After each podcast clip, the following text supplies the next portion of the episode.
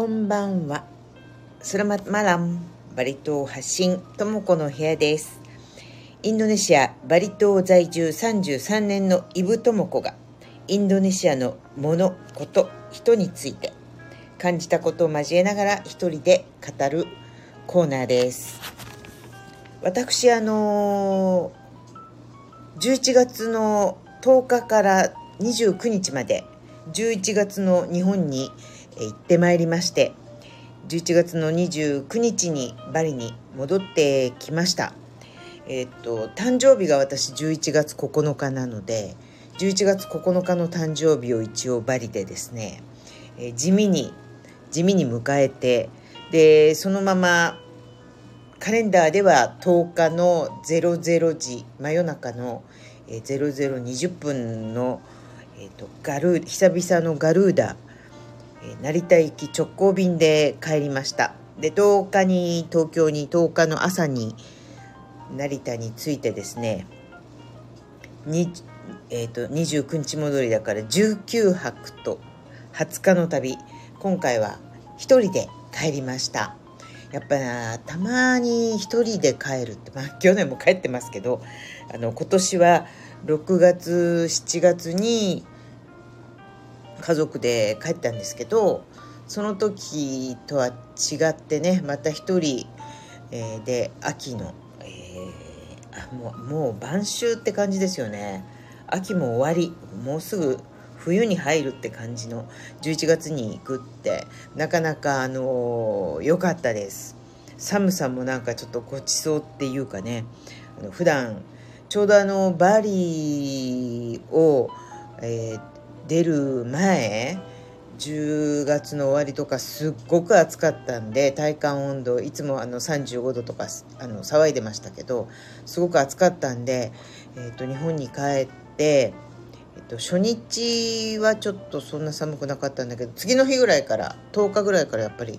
急に、あのー、寒くなって、まあ、日によってねあの若干温度上がり下がりありましたけどまあ寒いと汗もかかないしサクサクとよく動けてあの良かったですね。でも持ってった服がやっぱりなんか11月の気温が今一つシミュレーションできなくって割と薄めの、えー、でも長袖の薄いピラピラっとした T シャツとかなんかカットソーみたいなの持ってったらとてもそんなんでは過ごせないぐらい、えー、寒くてですね。慌ててユニクロとかであったかそうなものを何枚かだけあんまりいっぱい買わないようにしたしたんだけど買い足したりしました。で今回はねあのー、結構急に決めてチケット取ったのも出発の2週間前切ってたぐらいかな。急に帰ることにしました。というのはちょっと歯医者さんに急に行かなきゃいけない状況になってもうバリとかでまたあの治療するのも一応考えたんだけどこの間6月に日本に帰った時に行ったあの地元の歯医者さんがすごく良かったのでもうそこにやっぱり行こうかなと思って、えー、急に帰ってだから3週あに約20日間20日間あればなんとか、えー、ひとまず人をくくりあの治療ができるかなと思って。で12月に入るとまたちょっと仕事が入ってたりするので、まあ、あと1週間ぐらいいてもよかった気もするんだけど一応あの歯医者さんとあと区役所関係のいろんな手続きがちょっとチェックしたかったのでそれも合わせて帰りました。だから、えーと、日本に着いてすぐにあのもうその日のうちに歯医者さんに行って、えーと予約を入れたりとかして、まあ、無事きちっと歯の治療も済んでですね帰ってこれたわけですただねあのー、私あの居候なんで、ま、あの実家にね、あのー、弟が住んでる実家に居候の、えー、19泊20日間の、えー、今回帰国でしたけどやっぱりあの北向きの部屋なんですよ私が寝てる部屋が。で北向きの2階の部屋で、えっと、昔のタイプのあれなんて言うんだろうなエアコン？エアコンだけど冬は暖房になるやつが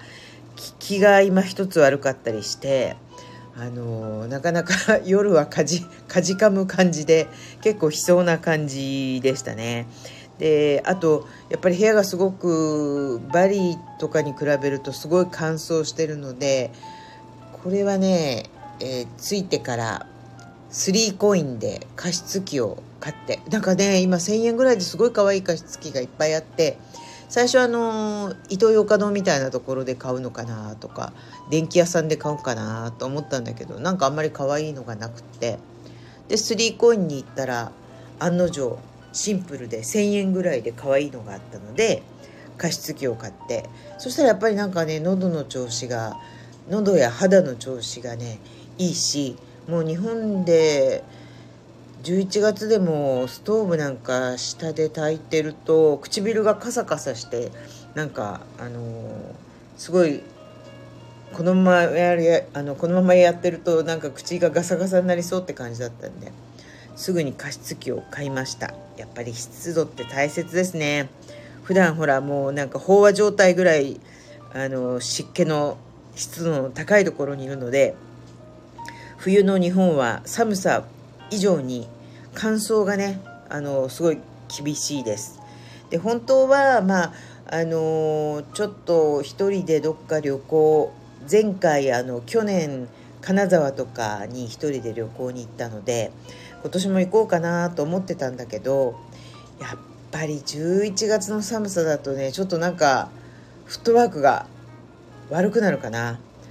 ちょっと一人で行ってなんか新しいとこ行ってうんどうかななんて思ったり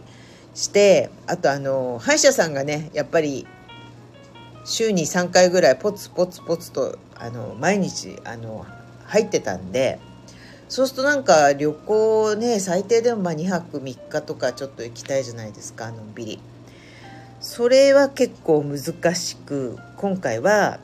新幹線とかに乗るような遠いところには行けずに終わりました。あとあのお友達とかにもなかなか自分から連絡しておいてこう予定が立たないっていうのも申し訳ないので今回はあまりあのいろんな方に連絡せずあのたまたまうまく、えー、都合がついた人とだけはちょっと会ったりはしたんですけどいつもみたいにお友達になんか帰るよとかっていう夏のあの一時帰国のノリはなく割とあの歯医者さん歯医者さん優先でそれ以外の時間はあのゆっくりまあでも図書館とかにね行って本を読んだりする時間があったのはちょっと秋って感じで良かったです。で遠く行きたかったけどあまりあの行けないことになってで図書館でね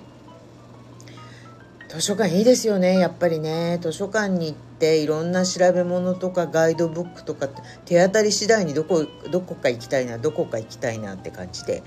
あの図書館で調べてそしたら何だったっけな。なんか一つえーと、と東京関東周辺のなんか旅行みたいな、えー、散歩みたいなえー、関東周辺の散歩ガイドブックみたいなのがあってそこで見たあのとっても紅葉が有名な大山寺っていうところが良さそうだなと思ってそこに行ってきました。で事前にねそのガイドブックよく読んであのー、なんだっけ小田急線。小田急線で新宿から小田急線に乗り換えてその伊勢原だったかな。伊勢原って駅まで行くんだけどプラス、えー、そこに周遊切符みたいなのがあって2500円ぐらいだったと思うんですけど2500円で新宿からその周遊切符を買うとその小田急線の往復とあと、えー、伊勢原駅に着いてからの、えーとケーブルカー乗り場までのバスバスの料金とあとケーブルカーも何回でも乗れる2日間ね一応ね。で乗れるっていうのを読んだんでそれを買ってあの行きました。でただね途中その小田急線で伊勢原っていう駅で降りてケーブルカーの乗り場まであバスに乗るんだバスに。バスにまずその小田急線の駅を降りてバスに乗る。でバスを降りてから今度ケーブルカーの乗り場まで徒歩20分って書いてあったんですよ。徒歩20分って。この徒歩20分ってちょっと微妙だなと思ったんだけどまあまあ行ってみようかって感じで。行きました。そしたら20分はあのー、徒歩というよりも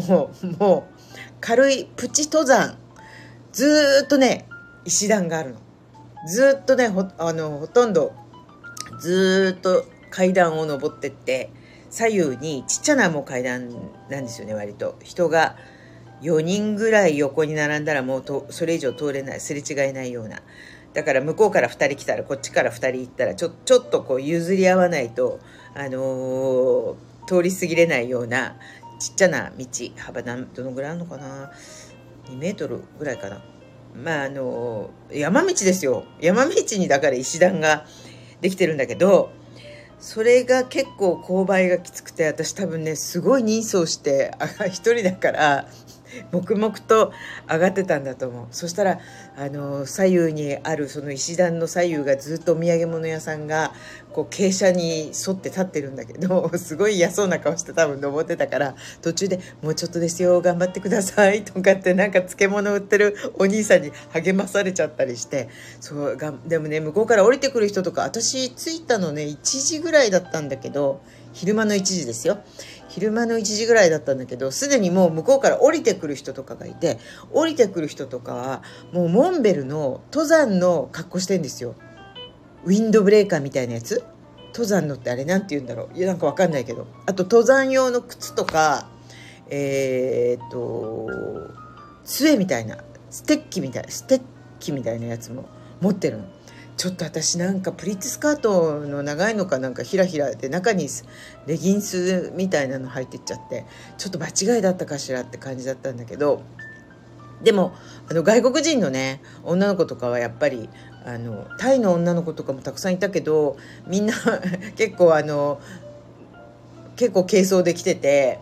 あの私だけじゃなかったけど日本人の慣れてる人なんかは登山みたいな格好してる人がいたりしてちょっと私あの考えが甘かったなと思いました。で帰ってきてから調べたのはその大山寺あそうそう大山寺ってとこに行ったんですよね。真言宗別の名前を大山不動尊っていうらしいんですけどその伊勢原市神奈川県の伊勢原市にあってただその周遊切符買う時に丹沢丹沢大山なんとか切符って書いてあったの。で丹沢ってなんか登山じゃないってちょっと私も一瞬思ったんだけどまさかそんなにハードだとは思っていず、えー、バス停から駅からバスで降りてですねババスもどんどんどんどんこう傾斜地上がっていくんですよねでそのバスターミナルから以降はもうバスが上がっていくような道がないわけですよだからそのえー、石段がずっと20分上がっていくでも多分私ノロノロしてるから20分以上のほぼ登山状態だったんだけどこのこの道を駒山道と言って石段が362段あるそうですで最後にまたねそのケーブルカーの乗り場大山ケーブルカーっていうんだけどあのケーブルカーの乗り場までの最後の階段がまたすごい一歩一歩がすごい高くてね段差が。結構他の男の人とかもこれってもうなんかいじめだなとか言ってたけどでもやっぱり20分登った結果の、えっと、大山ケーブルカーに乗って最初2つ駅があって最初の駅にで降りると大山寺っていうなんか渋い結構7世紀か8世紀ぐらいから建ってる渋いお寺があってですね。でさらにその上にもう一つまた別のえー、あぶり神社だったかな、えー、あぶり神社っていうところがあってそこが最終一番高いところなんだけどそこもとても素敵な神社で、えー、その上にはねえー、っと真下のだから相模湾になるのかな。相模湾とか湘南とか。でずっと先にあの房総房総半島が見えるようなところにカフェがあってすごくそのカフェはねガイドブックに出ててあこれは絶対見なきゃなと思ったんだけど、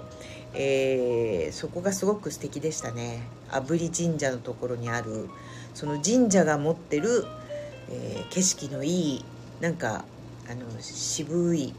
木でできたでも景観がすごく眺めがいいカフェで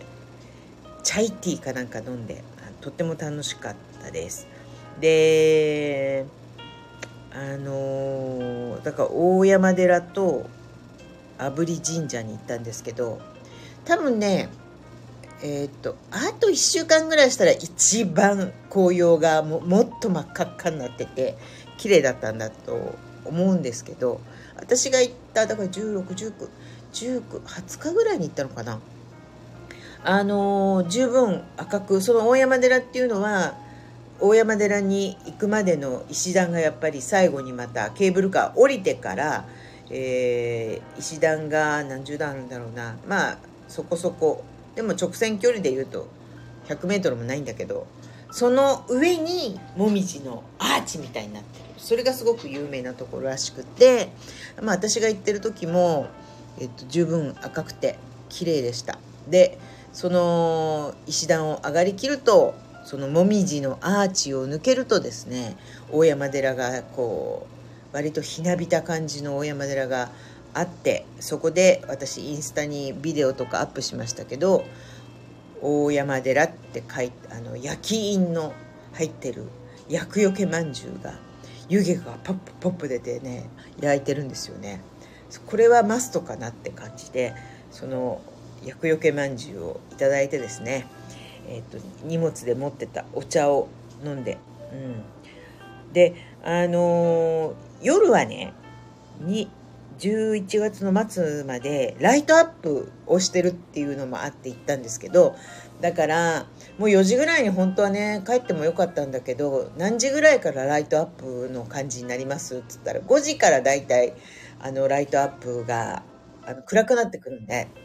見れますよって言われたんで一回下にケーブルカーで降りてでどっかでそれがね 4, 4時ぐらいにもう下に降りたんですよケーブルカーの始発駅に。で降りてこの辺でなんか食事とかできるとこありますかって言ったらまあちょちょっと降りてったとこにありますよって言われてもう何でもいいからちょっとそこで1時間ぐらいちょっと休憩しようかなと思ったんだけどどこのお店もなんかね 3時半とか4時ぐらいに行っても「ああもうおしまいなんですよすいません」って言って入れてくれないの。いや早すぎない ?4 時とか観光地で、まあ、朝からやってるのかもしれないけどやっぱり山はね早いですね閉まるのがねあのー、やられたって感じどこでも休めず結局また戻って始発駅にでケーブルカーに、あのー、また登ってってまあクーポンがあるので上がったり下がったりしてで6時ぐらいになったらもう十分暗くなったんでライトアップも堪能できたのでこれより遅くなるとなんか夜その参道のレストランも閉まっちゃったお土産物屋さんもなんかまばらになってきたようなところの階段降りてくのも怖いなと思ったしえ、カップルとかじゃないし1人だったしあの途中ねなんかあのー、なんか動物注意みたいな立て札とかもあったからなんかこんなんで 変な動物たたたぬきだかクマだか分かんないけどそんなのと遭遇したら嫌だしもう6時ぐらいに、えー、たったたった降りてきてで来ました。でもねそのライトアップすごく綺麗でしたよやっぱり。あとその一番上から降りてくる時の下の方の町町と海が見えて向こう房総半島まで見えるところあたりがあ来てよかったなーって感じでした。うん。ねやっぱどこでもやっぱ近場でもね探すと行ったことないところってたくさんあるし神奈川県って広いですね。結構。小田原とかねあっちの方まであるしね。うん。た多分遠くまで行ってたら疲れ疲れたんじゃないかなと思って。あのちょうどいい感じの、まあ、家出たのが11時ぐらいだったからあの11時ぐらいから行ってあったかいあまり寒くならないうちに帰ってくるっていう感じで紅葉も楽しめたしライトアップも見れたし、まあ、ちょっとあの駒参道が362段ある20分だっていうのを知ってたら私多分ね行かなかったかもしれない。知らないで行ったのが良かったかもしれないですね。まああの結構疲れたけどでも反対にまああの一人で元気に登って帰ってこれたっていうことでよしとしようって感じでした。うん。それからねあのもう一つ長くなりますけど今回のハイライトっていうかちょっと一つあのチェックしてて行きたかったところにあの行った一つがですねえっと東京のお茶の水にある神保町いやお茶の水だなあの辺は。お茶の水にある山の上ホテルっていうのかな。ヒルトップホテルですよね。ヒルトップホテルが来年の2月ぐらいから、えーと、大々的な改修に入ってもうあの今のような佇まいが見れなくなるっていうのを何かで私ちょっと読んであここ行ってみたいなと思ってたんですよね。で前バリに住んでたあ、まあ、今もバリに住んでて行き来してるんだけどどちらかというと日本にいる方がウエイトがちょっと多くなってきている、えー、バリ在住のお友達と連絡を取ってあのぜひ彼女が東京に来た時に会いましょうって話になってでどこで会いましょうかっていう話しててもしよかったら山の上ホテルのランチ行きませんかって言って行ってきました。